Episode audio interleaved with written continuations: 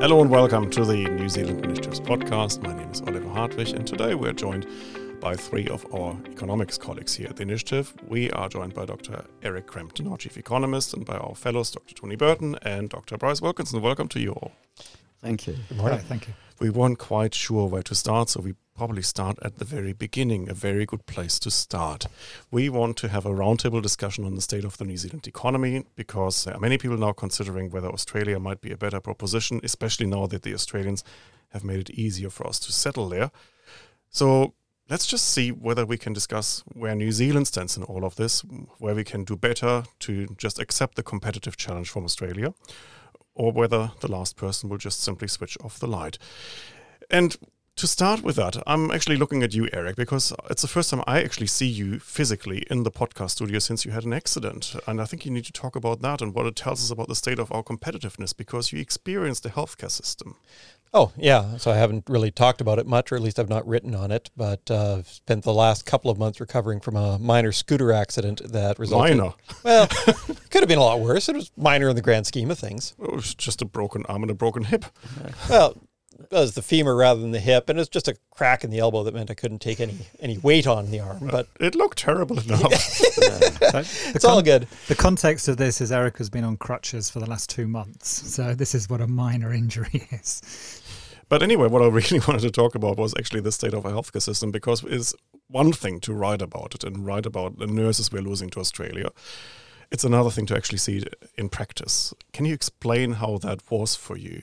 Oh, sure. So had the accident going home from work event on eh, would have been the night about first of March. Something like that. So yes. I was driving home on my e-scooter on the Hutt cycle trail and avoiding being hit by a car that is trying to turn into the Waitomo right across the bike lane. I ditched from the scooter and ended up with the bust leg. I couldn't put any weight on the leg and first I'd called wife to come pick me up. I thought I might be able to get into the car to go over to the hospital that way, but I, I couldn't even get in the car. So we called over for an ambulance. That took about an hour and a half. hour and a half. So yeah, it And we were talking about a weeknight, a Wednesday. yes, it was a Wednesday night. Seven o'clock or something Yeah. like that. Yeah. But I was fairly low priority because it wasn't anything life threatening. I was standing there with on one leg and kind of leaning on the car. So it was safe to keep you lying there, I wasn't lying. I was standing. standing. Uh, lying down would have been harder because it's true. Any shift in position was very bad. Well, Uh, at least it wasn't raining. it, uh, the weather was nice. It could have been a lot worse. And one of the things that you get when you've got massive shortages in healthcare is radical triaging in the ambulance service because they don't have enough staff. So anything that is lower priority, like me, and it was right to have me lower priority. There are more pressing things, but it'd be great to have more capacity overall to be able to have more ambulances able to deliver better pickup times. But it's not just the number of ambulances, right? The ambulances get held up once they get to ED because there's not enough capacity in ED, so that slows everything down when the ambulances get there. So least you don't have to wait in reception for No, there- seven or eight hours, as Yeah. most people do these days. got to bypass that, which was helpful. And it, like the staff were awesome all the way through. The ambulance technicians who came through to help were great. They gave me the good drugs. Things hurt a little bit less once that happened. Lucky you. I, I really don't get the recreational use of any of this because it didn't do a damn thing for me in that kind of sense. No, but, But I was kidding. I mean, Yeah, no, you, no, I you- you think you have an accident, you want to be seen straight away, Yeah. right? So get through to ED, and it, it was excellent also that the ambulance staff did the advocating on my behalf to try and get seen by a doctor perhaps a little bit quicker, but did manage to sit to lie in the hallway for several hours in the ED, along with lots of other people waiting for somebody to be free to make an assessment. Yeah, I actually had the pleasure myself recently, two trips to A&E, and I was lucky to get through to a treatment room where I could get into an ECG, but I saw so many beds in the hallway. It was frightening. Yeah, so I was chatting with the woman uh, in the bed across the aisle, uh, ol- older, but I wouldn't say elderly yet. But she was worried that she may have had a stroke, and she really wanted to get seen about it, and she was nervous about it, and it didn't seem to be that big of a priority. I eventually got into a separate room where I was going to wind up with an assessment. Found out afterwards there's some guy that had been running around with a knife in ED. I missed that. So they continue to have security issues in there where the health facilities wind up being kind of mental health facilities as well. And that's not ideal for anybody. So, with that description, you have really nicely introduced us to the topic because, in a way, what you experienced is probably the result of Australia's lure because they have taken a lot of our healthcare workers, but also one of the things that is driving people away. I mean, the state of our healthcare system, the state of education, the state of infrastructure. There are so many areas that are not particularly performing well at the moment. Oh, yeah, it's a big mess. So, you, you could go back several years Labour decided that they didn't like Filipino nurses coming in to work in aged care, whether it was based on a view that pay in the sector should go up to attract more Kiwi applicants or outright racism where they figured that Kiwis didn't want to be treated by some dirty, dirty foreigner. I'm saying that ironically, that's their view, not mine. But they shut that down. So then hospitals aren't able to discharge elderly people to aged care facilities because they're losing beds because they can't staff them. When hospitals can't discharge elderly patients from wards into aged care facilities, then emergency departments can't discharge patients from ED into the ward where they'd be once that part's over. So the EDs get all plugged up. It's a big mess. So as we're abstracting now from Eric's individual case and from even the healthcare system, are looking at you, Bryce it is a long-standing feature of New Zealand policy debates to compare ourselves with Australia, and I believe you were even involved in the 2025 task force for a while, while yes, it right. while it existed for its brief time. Tell us about that. Actually, how has this relationship shifted in the competitive pressures from Australia to New Zealand? Well, both countries struggled and did major reforms. Australia before New Zealand in the early 1980s under Hawke and Keating. And New Zealanders watched that and we're going through our own problems with draconian wage and price and interest rates and rent freezes and exchange rate freezes and things and big public deficits and mounting public debt, a lot of which was owned in overseas currencies, so couldn't be inflated away. And the, I think Lindsay Perigo summed up the New Zealand reforms quite well. He said they were done by a bunch of people at the top, but it didn't change attitudes and things with the population at large. Ruth Richardson kept it going, but Jim Bolger, as Prime Minister, pulled the rug out, out from under her after three years. Don't think it was really her problem, and his government reneged on a promise about a surtax on superannuation. And I don't know whether that was her call or not, but I doubt that it was. And then, yeah, the, the New Zealand public, the voting public, got annoyed by the changes in public policy and their top down nature and voted for MMP. And it was a, a sequence of accidents by Lange and, and Bolger as prime ministers and their statements about about that, which led to the current situation where you know, cohesive government is much harder because of the fragmented nature of government responsibilities. We're, we're now in an exceptional state where we've had three years of a government with a majority in its own right. But the fact but, is actually that we've had this differential between New Zealand and Australia for a very long time. It was one of the things that John Key campaigned on in 2008. I believe he had pictures taken at the then Westpac Stadium arguing this is our net loss per year and we have to turn this around. And that was the background to that 2025 task force, which was predicated on the idea that we could somehow close the gap. And for a while, it looked actually quite promising that we were able to do some of that at least. But in the last few years, this has widened again. Yes, in the 1990s, after the, the awful recession we had in 1991, we were pretty well matching or doing slightly better on some measures in some time periods than Australia, which was no mean achievement because Australia was one of the top productivity growth countries in the OECD during that difficult period. But then we had the you know the, the Labour government, which basically got after the 2000 Asian crisis, just inherited a period of enormous increases in tax revenues.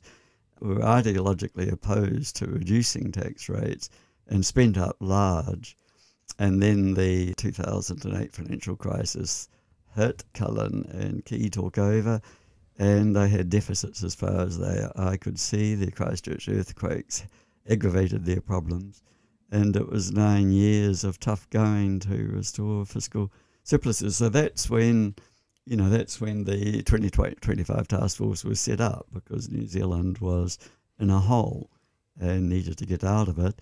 The, in brief, the conclusions of the task force was that there's no silver bullets. Progress needed to be made on multiple fronts, every area. R&D, foreign direct investment, tax rates, quality government spending, regulation, the RMA sort of major problem. Uh, we've seen it now in, in the housing affordability problem. So th- that task force, I think it might have come up with 64 recommendations or something. But it came unstuck because it was headed by Don Brash, who was eminently uh, well qualified to do that as a National Party supporter, former governor of the Reserve Bank.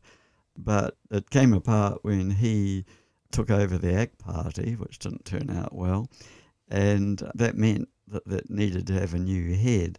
And John Key could have published it.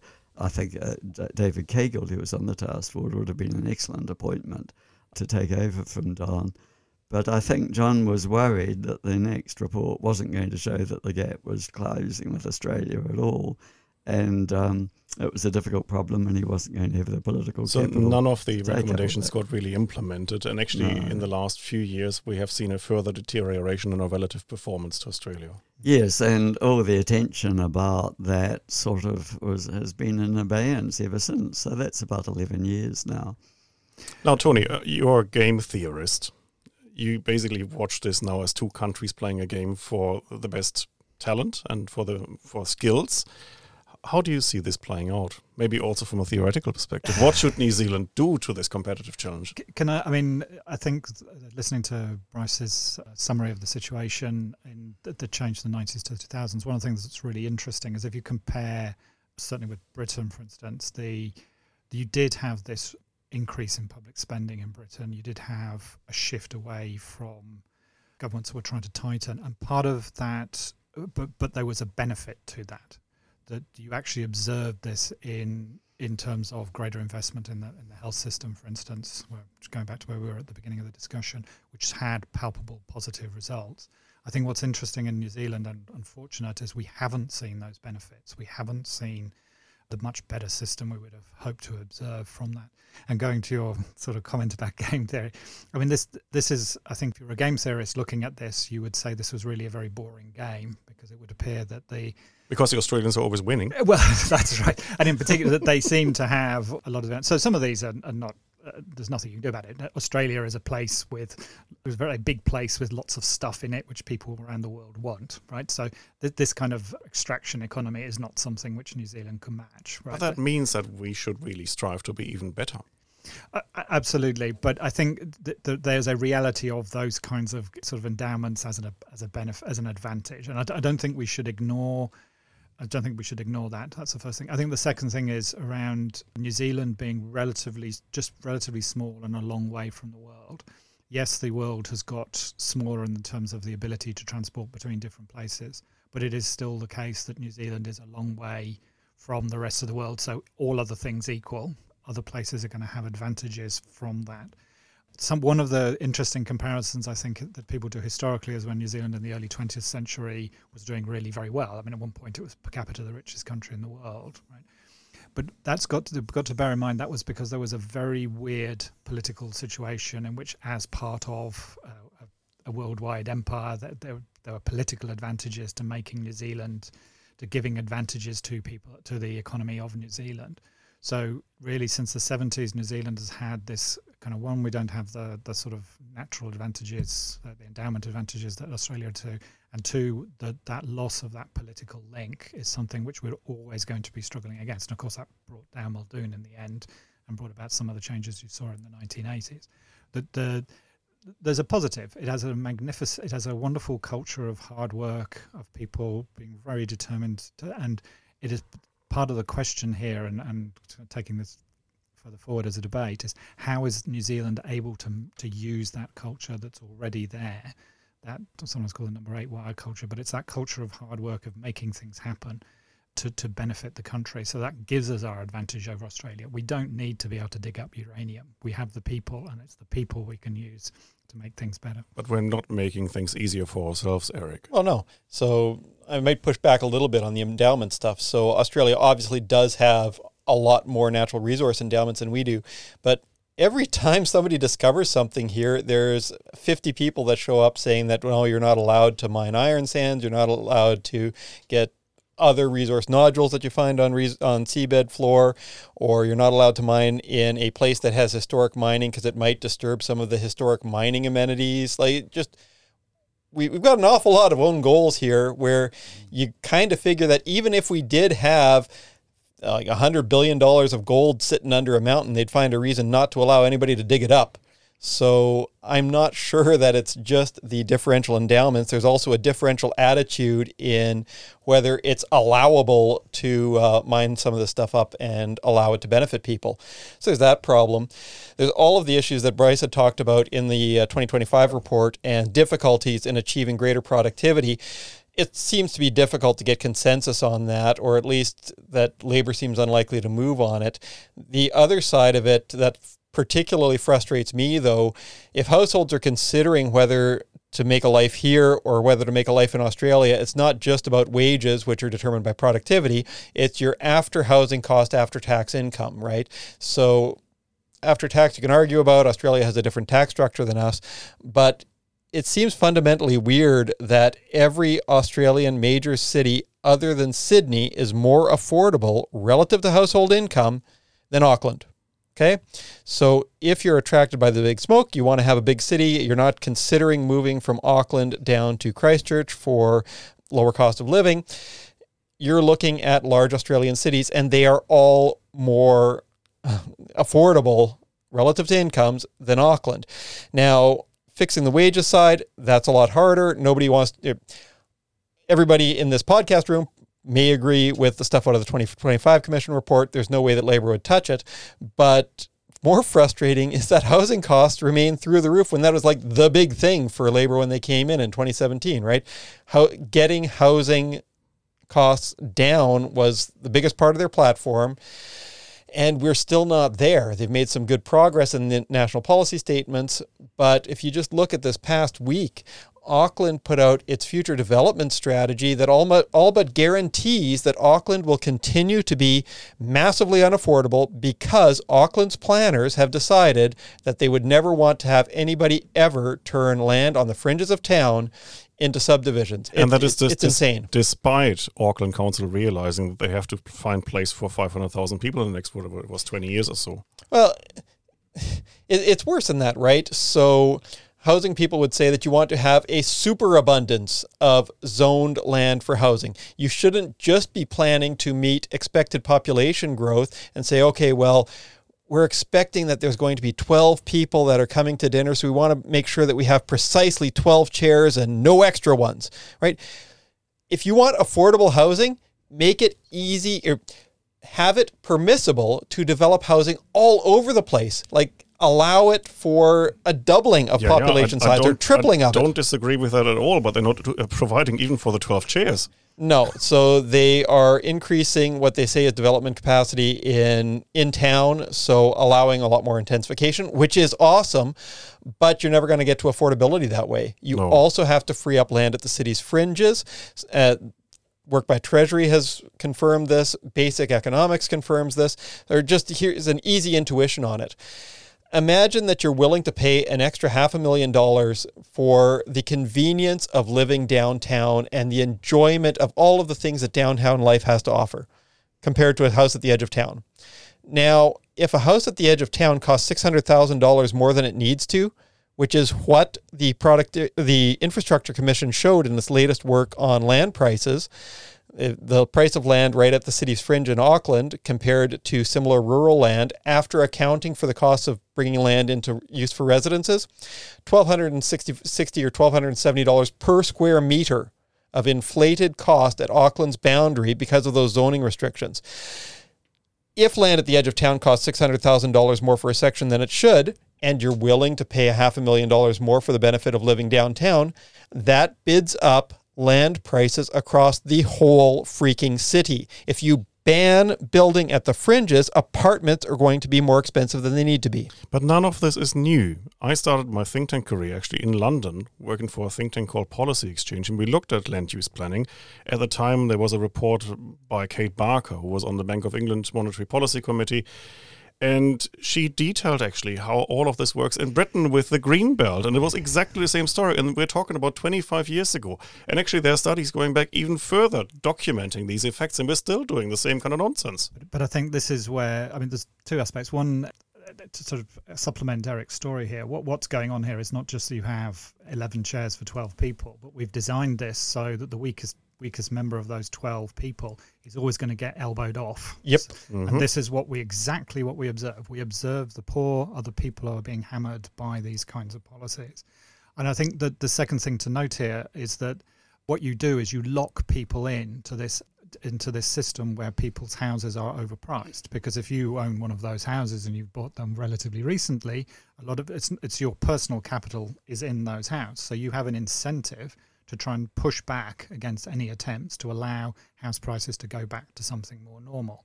In the short term, in the long term, there can be all kinds of social benefits. In the short term, and the short term can be, you know, half a decade. Right, you can be in a position where you're financially worse off, and you've got the kind of building going on, and the kind of amenity for your buying the house is reduced. Sure, but but all of this has been analyzed to death. I'm looking at you, Bryce. I mean, if you were a Martian or any kind of other alien looking at New Zealand, you would be surprised how this country keeps shooting itself in the foot all the time, systematically, really trying trying to rob itself of any opportunities to get any better at anything, and rather being content with seeing a large part of its population disappear to Australia and other countries. Yes, that's that's the balance of the thing. It was different in the reaction to Muldoon when there was a real major foreign exchange crisis and things had to be freed up. There was there was no option. Uh, you'd run out of foreign exchange. You had to devalue then you had to defend the, the new exchange rate and you had to use interest rates to do that. And that meant the whole freeze structure had gone by the Burton with the devaluation. So when, one things just unraveled inexorably. And so you're telling us we need another foreign exchange crisis until we start reforming again? It looks well. It looks like that's what it takes. People get complacent. They think that big, big government can solve every problem. So here we've got big problems in the government-run health sector, the education sector, the transport sector with Kiwi Rail. But the philosophy in Wellington is still that Wellington knows best the the government's proposals for replacing the Resource Management Act look like they'll make everything harder, development harder, housing harder. They haven't done a proper problem diagnosis there, so the solutions aren't directed at a well identified problem. So yeah, New Zealand sort of going through a another borrow and hope and spend up large phase like it was under Norman Kirk and and then Muldoon. Yeah, so the fundamental tragedy underlying everything going on in Auckland and housing more generally remains broken funding and financing systems for infrastructure and broken incentives facing councils. Auckland is doing this because it is what every it it is what central government incentivizes Auckland to do. If if central government makes it hard for Auckland to afford the infrastructure that's necessary to support growth and doesn't allow Auckland to share in the benefits of allowing growth, and leaves a lot of room in the various policy statements for council to, to, continue to block growth, you shouldn't be surprised that Auckland Council will use whatever levers they've got to keep trying to block growth. I am hoping that there's still opportunity to change that. There's the review into the future for local government that might yet pick up some of the ideas around fiscal federalism or different ways of funding and financing councils that they're more pro growth. Gosh, you're optimistic. Well, the draft report really seemed to have gone off the rails and into yes. other woollier activities. I didn't see any reasons for hope in that draft report. Uh, there were a couple of paragraphs that, if you squinted, could be read as support for sensible a couple things. Of paragraphs, okay. we've become very modest here. Yeah. but anyway, uh, okay, we've had this discussion on localism and providing incentives for growth many times on this podcast. But it's not just that, really. And I mean, the reason why we're talking about Australia is, of course, because the Australians yep. have just made themselves more attractive by offering a pathway to citizenship for Kiwis in Australia. And as I said, it's not just housing. I mean, if you had had your scooter accident in an Australian city, you probably wouldn't have had to wait one and a half hours for an ambulance, and you wouldn't have been stuck in A and E for hours without being seen properly. Quite possibly, yeah. I'm not sure what the wait times are there. One fun bit if we go back to COVID times and everybody was worrying about the system collapsing because of that, I'd done a bit of work just looking at in, in the US. Can you get decent data on how long an ambulance wait is?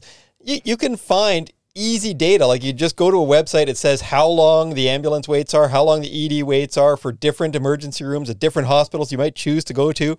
All that data gets buried here. It's like they don't want you to know it. And you know that it has to be sitting in the background of the system. They just don't want it to be out there for people to be able to make these kinds of comparisons. Because it's well, probably not that flattering. Of course not. So there is risk of hitting a proper downward spiral in health in particular, which could give some of the, well, I don't like the worse the better argument, but it could give the kind of crisis point that the 80s had given. We're not going to get an exchange, er, we're not going to get a currency crisis here because we've got flexible exchange rates now. But if a lot of the pressure isn't just that Australia pays an awful lot more for medical professionals, but also that working conditions are terrible because if you don't have any colleagues, it's a giant mess trying to work in the health system every person that leaves makes the next person more likely to leave, right? And if in that evaluation it's real wages that include housing costs, as well as those conditions, well, we do want to improve housing. Making it easier for foreign nurses to come in might be good. It's only very recently that they decided to greenlist some of these allied health professionals and nurses so that they're able to live here reasonably as a permanent resident rather than in very temporary kinds of statuses embedding that and getting a more flexible approach around occupational licensing, easier to recognize foreign medical staff's qualifications, and making a fast track through immigration systems for them could all be pretty helpful. So let's lift the tone of this conversation and make it hopeful, optimistic, and constructive, and talk about the 65 different measures we need to do urgently now to really catch up with Australia. We've got five minutes. I, th- I, think the ease, the one that is easiest because it meets the kind of distributional goals of the current government is around moving these restrictions on building houses. This is just in a country. New Zealand is five million, five and a half million people in a, roughly the same size. Sorry, New Zealand is roughly five and a half million. It's the same size as the United Kingdom in terms of land, with about seventy million people. Right, there should never be in New Zealand a point where there is land is an issue, where prices that's a problem for housing. It's this is a very it large. It shouldn't even be a problem in the UK because only eight percent of the UK is developed. So even more so here. So I think that that's one of the, the first things. I, th- I think we were. So Eric alluded to this. This this. What, what I would suggest to you is that this kind of culture in government, and uh, Bryce alluded to as well, so that the all the examples we've given around incentives here the language that is used is a is perverse incentive. Right? There's nothing perverse about the incentive. It's perverse about the people who put in the rules that made the incentives work against your policy. And I think trying to move away from that culture which blames other things rather than trying to reflect on what and the way that you think about problems and how you could you could actually address them to bring about change. That would be the example that I would, you know, in terms of changing the way government operates. Yeah, central government has engaged in all kinds of wishful thinking about how local governments behave. They have figured that if they just beat them up with a big enough, dirty enough stick, that local councils will comply. Well, local councils spend all of their time trying to figure out how to best respond to their incentives. Central government spends very little time thinking about how to structure those incentives. So, of course, local's going to win on that, or at least you're not going to get the outcomes that wishful thinking might lead you to? Well, maybe central government is the main problem, full stop. Um, yeah. Because it is not just local government that's suffering. I mean, look at the mess they have created in polytechnics. Look in the centralization of health. I mean, the DHBs didn't work, but what, what, what succeeded, it probably doesn't work either, and it's probably making things worse. It is a problem, actually, of central government trying to control every single aspect of the economy now.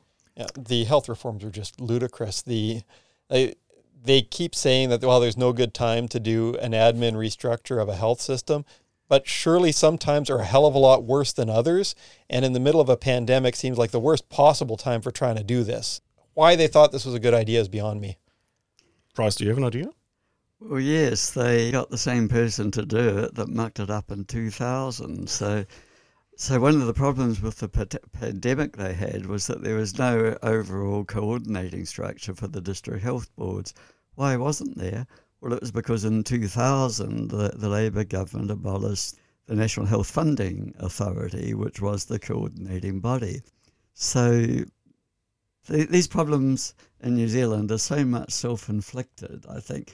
We can talk about our remote location and our, our energy, but even then, you know, one of my uh, my contemporaries did his PhD in, ge- in geology from Stanford, I think it was, Stanford or Berkeley, and he said to me, Look, Bryce, he said, it's a myth that we're not as resource rich as Australia. He said, We simply don't know.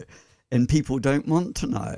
Like they banned their, this government banned that oil exploration offshore. Well, what sort of society doesn't even want to know what opportunities it's closing itself off from? So uh, it's the self inflicted things which are the problem. And at the moment, we've got an excess of this belief that central government knows best and more willing to control is is the sort answer to any problem. I'm reminded of Ronald Reagan. He said, you know, government's not the solution, it's the problem. I think that's the, the situation we're in. It's a mentality issue as well. I remember my first ever visit to Dunedin. I had just arrived in the country and I took part in the discussion on Dunedin's economic development plan. And I went to a town hall meeting and I was just struck with how negative people were. So that that plan at the time, and we're talking about 2012, mentioned the possibility of some offshore oil and gas exploration. And then people actually started saying, well, you can't do this. Have you ever heard of the Dutch disease? Have you seen what happened to Nigeria? All the things that come when you try to explore things is all terrible. Norway's fund. My yeah, God. Well, yeah, you don't have to convince me. But maybe it was just Dunedin. There was a certain negative feeling about it. And I was really struck because I wouldn't have expected that kind of discussion, certainly not where I had just come from in Australia. But anyway, as we're talking about Australia, so the Australian side will make it easier for you to come. And just a few days later, David Parker actually releases his thoughts on tax reform. Not official government policy, but we can probably expect something in the election campaign. So, really, at the moment, we have to compete with Australia. We're sending a signal now to our perhaps most ambitious people in society. If you really want to be successful, we are going to tax you in the future. So, you might actually really consider leaving. I mean, f- for me, this was just plain dumb. Or do I miss something here? I was going to say I'm probably more sanguine about what we're observing than our colleagues here, just because I think this is um, dog whistle politics. Parker has made no promises, and, and my understanding is he's been told not to make any promises from the centre. This is about a party that's going to be in an election in a few months, appealing to its base, saying the right words at this time, in order that when it says some more sort of substantive things down the line, it's it's it's solidified its base. So I'm I'm perhaps more sanguine simply because I don't think there's anything actually, any substantive action actually being uh, proposed, uh, whether it's through capital gains or whatever, th- through these kinds of this kind of dog whistling. So I, it, it's a debate rather than something real that the government is thinking of doing. Uh. I, think there's the, there's an issue of capital labour ratios and willingness to invest and attitudes towards investment. If, if we take housing, for example, the government sort of anti-private landlords, so it's it's pro, pro first-time house buyers. But as you were saying before, cutting off the supply of rental uh, accommodation is going to hurt the people at the bottom the most. So we, have got a situation where almost every government policy you can look at today is pulling in the opposite direction from some other government policy. And the, the, the tax on capital, as Mike Cradell raises, isn't helping with the capital labour ratio, I don't think. And those productivity figures I wrote up recently showed that Australia was getting much bigger uh, since 1996, labour productivity growth in New Zealand overall, and it was coming almost not because of multi factor productivity difference, that was small. The big difference was that Australians were wrapping a lot more capital per around each worker as the growth rate than New Zealand. And um, we look at, at countries like Ireland, Singapore, Hong Kong, which have England to agree, which have really opened themselves up to overseas investment. And we should be thinking that raising the capital labour ratio in New Zealand won't be, wouldn't be a bad thing for workers. But, but we seem to be in this mindset where capital is, is seen as bad landlords are bad. And it's self defeating. It's shooting ourselves in the foot yet again. Yeah, we, we keep scoring these own goals at an incredible speed, really. We haven't even talked about the successor to the RMA, Eric.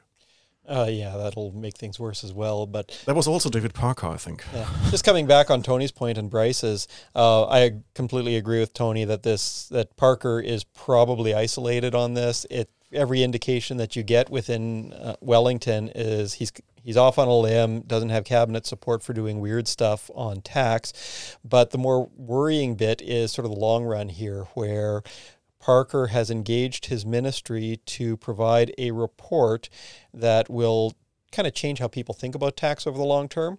Now, I don't think that IRD like skewed its work in line with ministers' preferences, but even a down the line take on a measure of economic income that includes unrealized gains where it's pretty implausible. Like even even if Minister Parker wanted to tax unrealized gains, and he's kind of ambiguous on that, there's no real world policy that, that would do that. It would turn into a mess. Like I know that there are some aspects of foreign taxation here that hit unrealized gains, but you wouldn't see it in New Zealand practice. It just of, because it would turn into a mess well, doesn't sure. mean that the government wouldn't do it. Well, it turns into one that'll be sufficiently messy that I don't. I think that they would get pretty sound advice against it. The the worry rather is that it creates the impression that there's this giant pool of money that could be up for the grabbing if only a government of political will would stand up to these evil rich pricks, right? But most of that's ephemeral. The, you're not going to be taxing the unrealized part.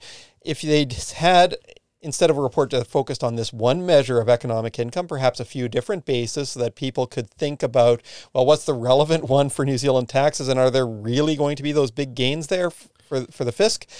Possibly not as much. Like it, it would give a better sense of these trade-offs. I, I worry that Parker's not an idiot, that he's playing a long game here, trying to whet public appetite for massive tax changes predicated on a belief that it would yield a lot of money and that there is a big pile of money there to be taken when that really isn't the case. And also, the media treatment of the whole issue has been well, abysmally bad. Because basically, they all ran with the figure, the headline figure from the report about a 9.5% tax rate, and nobody actually bothered to explain on, on what kind of shoddy calculations this was based. Well, it whether the calculations are shoddy, they're probably irrelevant to any real world tax. So I wouldn't say that IRD's calculations were shoddy. There's some parts where I would argue with them a little bit, like especially on how they're doing some of the GST calculations. But the definition but, of income. But yeah, it, that isn't what would wind up being exactly. taxed on a different measure of tax. Just as a side aspect, by the way, we were talking about a bit more than 300 families in that survey, and they were paying about a billion dollars in tax per year. Even if you doubled the tax taken from them, you would only have about maybe 5 or 10% of the Auckland Light Rail project. Yeah. so you can't really fix the budget with that. Well, yeah, the first order gains are going to be from getting more more effective spending. Now, Parker had framed this more as a he says different things to different audiences, I think, but at least in the, I'd gone to the lockup on the IRD report and then to Minister Parker's press conference on it. And there it was framed more as around a potential tax switch rather than an increase in tax overall, where he'd want to reduce taxes on some parts of the income distribution, but add in some form of a wealth tax, potentially even on unrealized gains. So that was framed less as let's get a lot more money for the government to do a lot of more good things. It was more about shifting the basis for tax. Now, whether that eh, eh, it's hard to say what it turns into in practice, but that's how he had framed it. But yes, completely agree. The amount of money at stake here is probably not that big. The first the, the big money always winds up coming from where the mass of your earnings are, and that's not in the high income cohort because there's just not that many of them, right? The real trade off is are you willing to put a higher tax burden on middle income earners to pay for a lot more for the government doing a lot more stuff because that's that's where the money is, right? I think that because you raised that several times, and um, what you were saying was around what people actually want is not the tax. What they want is the benefits. Yep. And, and I think this is where this government well, is going to have a lot of problems. It's got to persuade people not just if that they're going to raise the tax. It's got to persuade people that the, the, those who would vote for it would then see benefits in health and education and so on. And that's the bit which this government has, has consistently failed to do. And I think that's perhaps was one of the reasons why politically I don't think the taxes is perhaps as bigger issue as it was being made out a few weeks ago. People aren't voting on the basis of who gets taxed; they're voting on the benefits that they get from any spend by the government. Final round, and the same question for all three of you. We are about five months away from the 2023 election.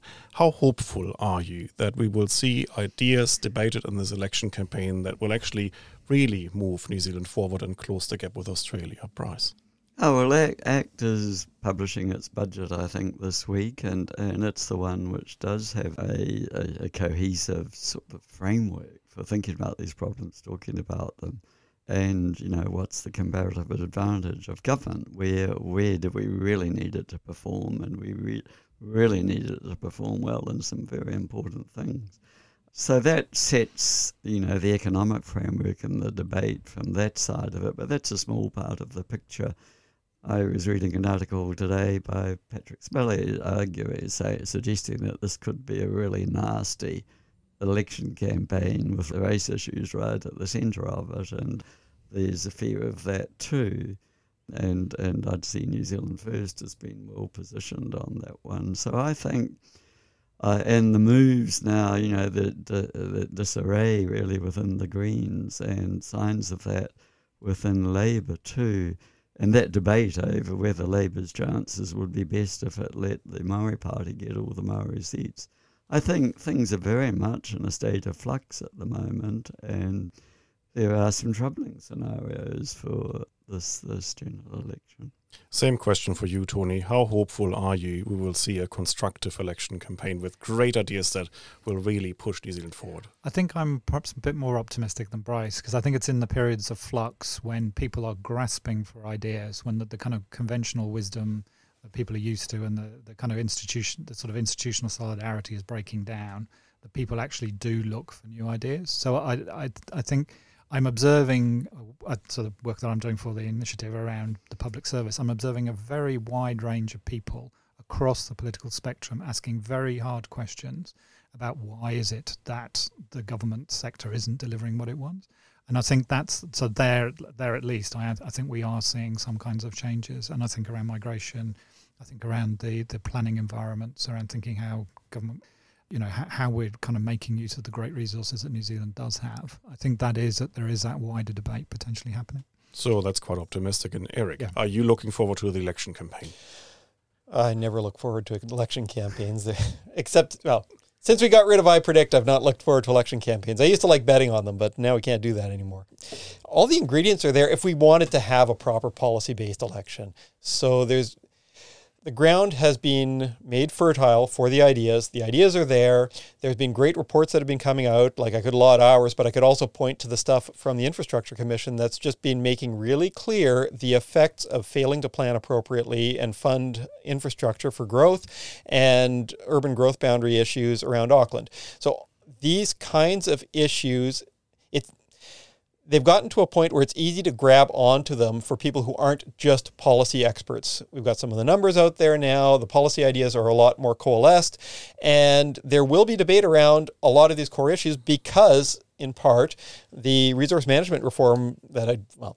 I'd kind of diverted from that and gone back to tax, but those pr- proposed reforms I think the government's hope had been that there'd be bipartisan consensus around it because everybody knew that the old system was messed up but they have managed to set a set of rules that are going to make things even worse. And it looks like National understands that.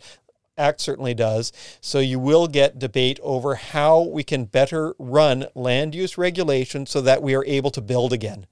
If we can get a policy focus on making New Zealand build again, I think that would capture people. That is a very optimistic note to uh, end on.